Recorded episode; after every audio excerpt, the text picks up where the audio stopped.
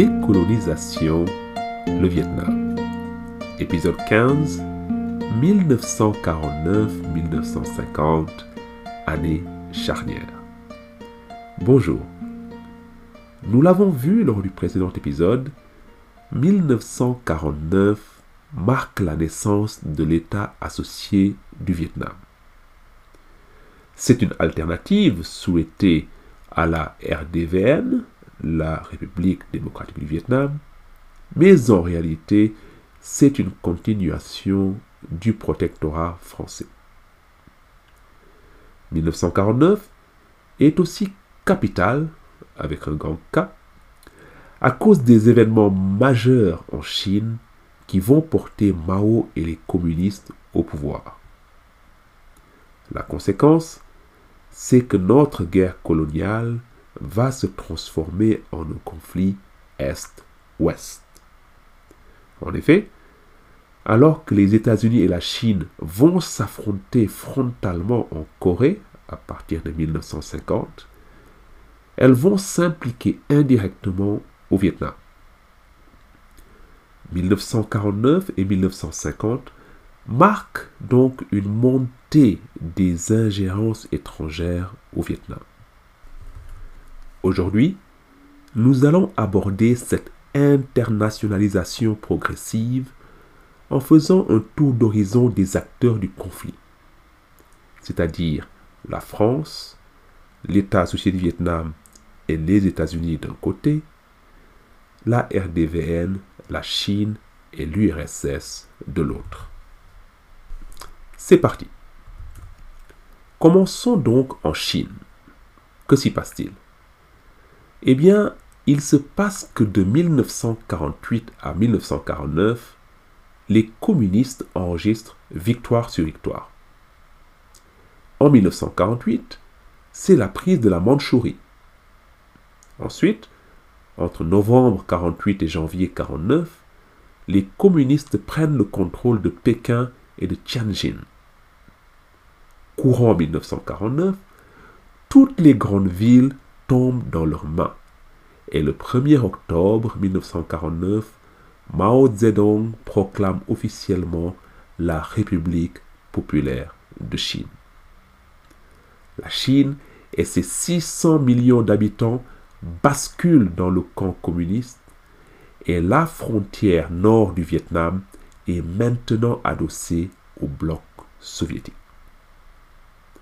Alors, quand la Chine reconnaît officiellement le gouvernement de Ho Chi Minh le 18 janvier 1950, suivi par l'URSS le 30 janvier, l'heure est grave pour la France et les États-Unis. Jusque-là, les décrets d'application des accords de l'Élysée tardaient à être promulgués. Mais la nouvelle chinoise réveille tout le monde le 7 février 1950, le secrétaire d'État américain Dean Acheson annonce la reconnaissance officielle des États associés d'Indochine. Enfin, les Français touchent au but et janvier 1950 marque ce que Christopher Gauchat appelle l'apogée de l'internationalisation du quadripartisme d'opinion les Américains ont signé, ils consentent à ce que les Français gardent les rênes du pouvoir au détriment de Baudai. Et il faut rappeler ici quelque chose qui n'est pas évident, c'est qu'en 1950, les Américains ne sont pas dupes des intentions françaises, mais font le choix mûrement réfléchi de soutenir la poursuite de l'Indochine française. Pourquoi? Eh bien par peur du communisme, on l'a dit auparavant. Mais le basculement de la Chine n'est pas un événement isolé pour les États-Unis. Quelques exemples. Août 1949, les soviétiques procèdent à l'essai de leur première bombe atomique et les Américains perdent le, monopole nucléaire, excusez-moi. En 1949, et deuxième exemple, en plus de la Chine et du Vietnam, il y a des insurrections communistes en Malaisie, en Birmanie et aux Philippines.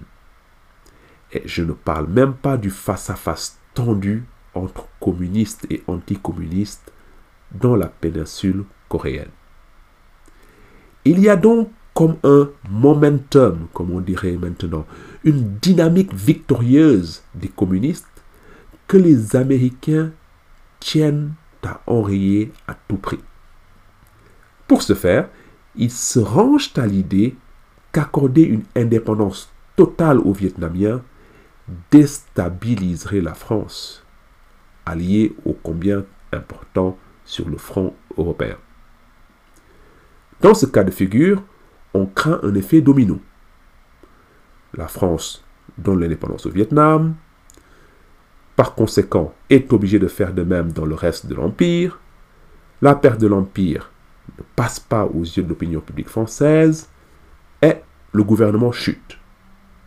Or, qui dit chute du gouvernement français, dit remise en cause potentielle des politiques de défense européennes, y compris la toute jeune OTAN. Donc, ne surtout pas prendre de risques avec la France. Et ce qui intéresse les stratèges américains en Indochine, c'est la présence dissuasive de l'armée française.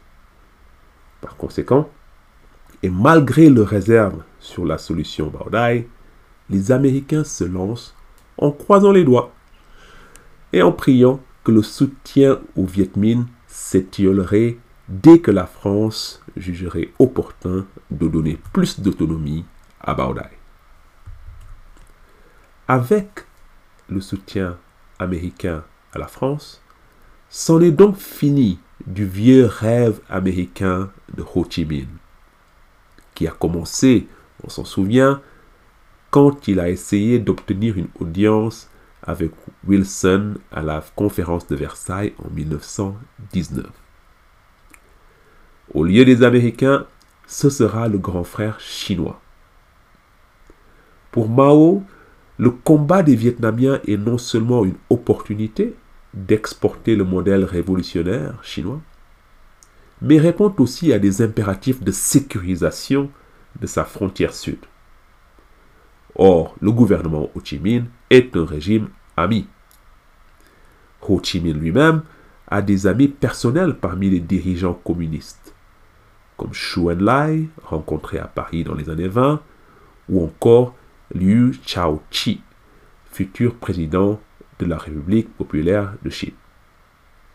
Ho Chi Minh a aussi longuement séjourné à Canton avant la guerre. Il parle couramment chinois et a traduit Mao en français. Bref, c'est un vrai camarade. Quant à Staline, il est obligé de se montrer solidaire des camarades chinois.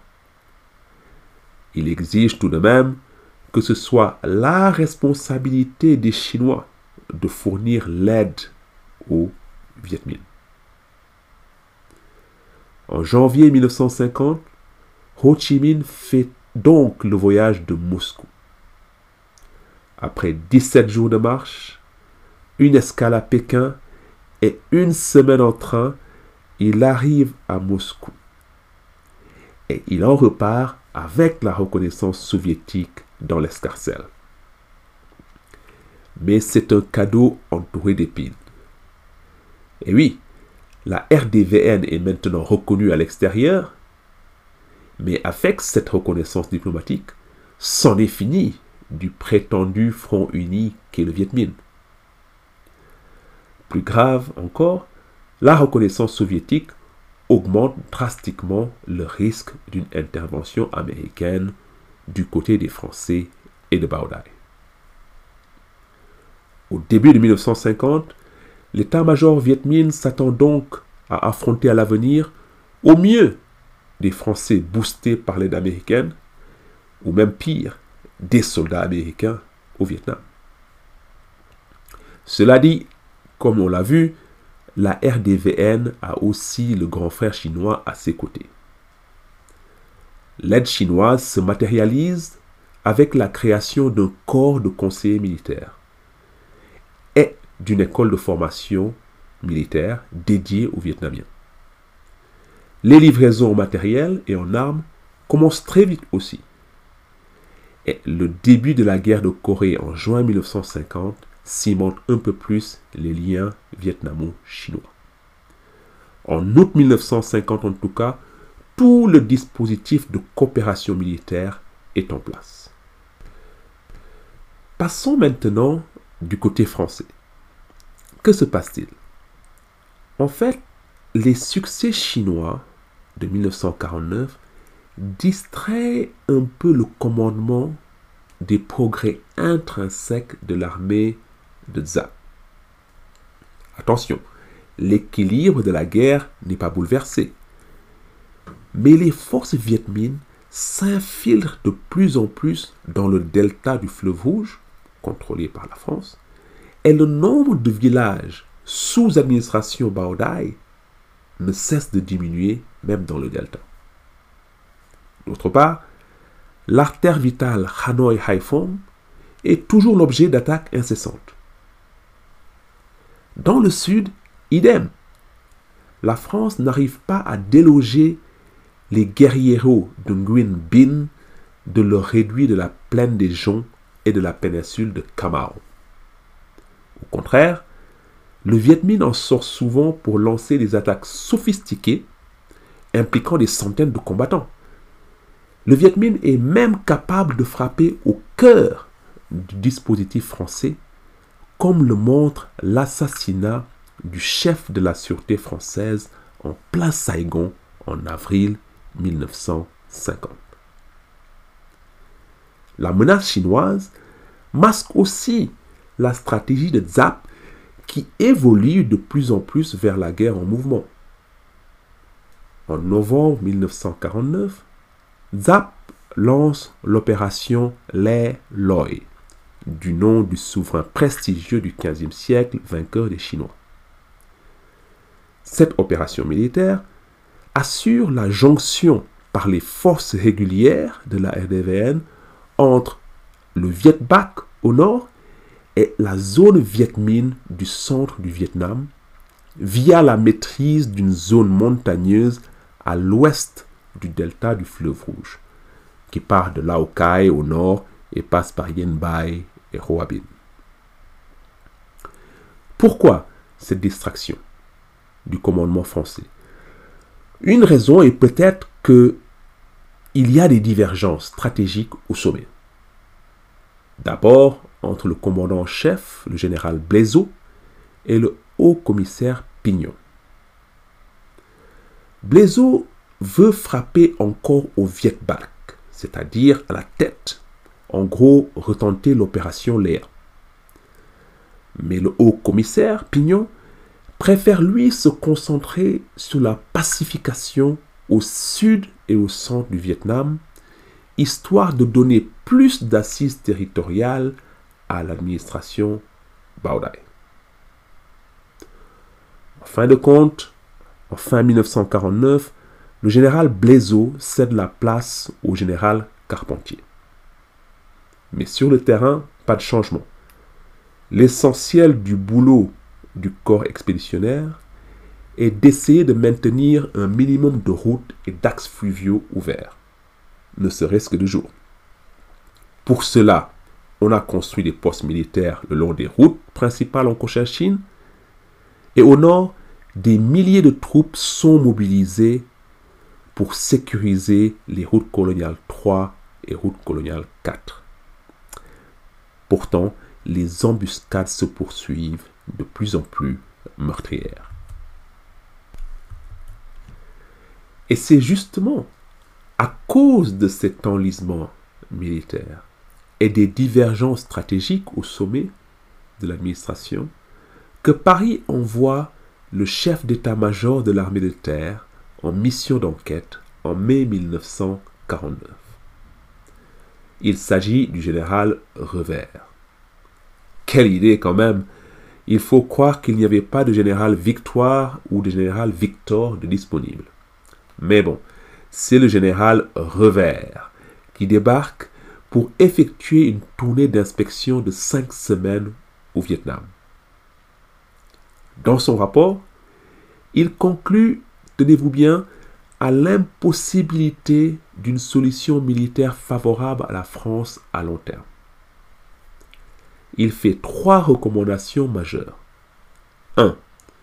Pour éviter les querelles stratégiques, il recommande la concentration des pouvoirs civils et militaires dans les mains d'une seule personne. Deuxièmement, il recommande une paix des braves avec Ho vu le manque de soutien populaire de Bao Dai. Et troisièmement, vu le manque d'effectifs du corps expéditionnaire et la collaboration future inévitable entre la RDVN et la République populaire de Chine, Revers recommande l'évacuation des postes militaires sur la frontière chinoise. Vous vous rappelez peut-être des grenades découpillées dont j'avais parlé à l'épisode 12.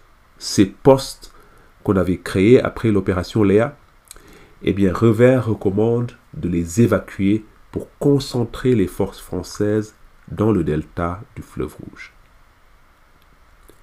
Ce qui est intéressant avec ces recommandations, c'est que Revers tire déjà en 1949 des conclusions sur le conflit qui sont quasiment identiques que celles qui conduiront à la fin de la guerre six ans plus tard.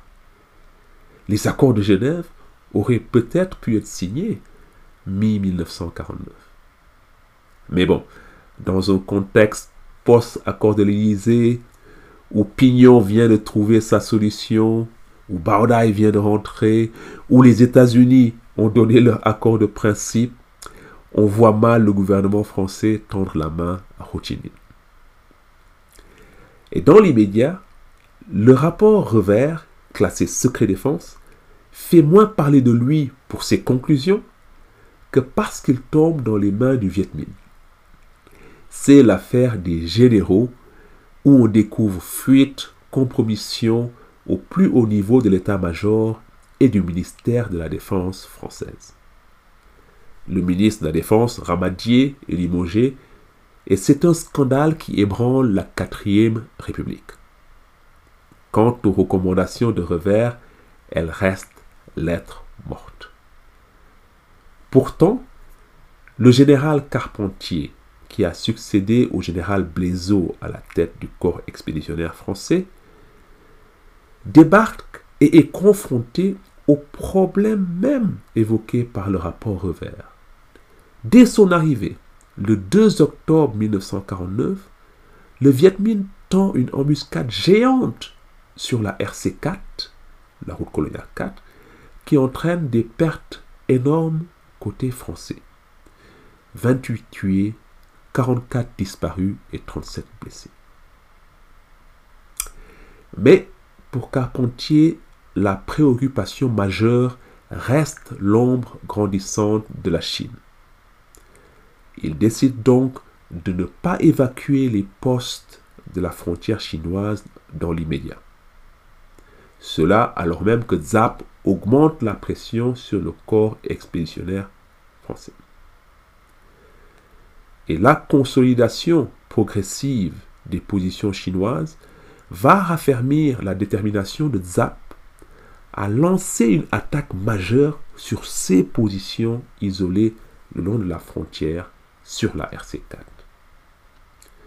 Alors, autant vous dire que la semaine prochaine, ça s'annonce chaud bouillon. Non, trop familier. Disons qu'on va changer de braquet. Hmm, ça n'intéresse personne, le Tour de France. Eh bien, on va dire que le conflit va passer à la vitesse supérieure. C'est ça, la vitesse supérieure en 1950. On parlera bien sûr de la bataille des frontières, autrement dit, de la défaite française sur la RC4, du désastre de Kaobang. On va se quitter avec ce dialogue prémonitoire entre un soldat français qui sert le long de la frontière chinoise et son commandant de compagnie.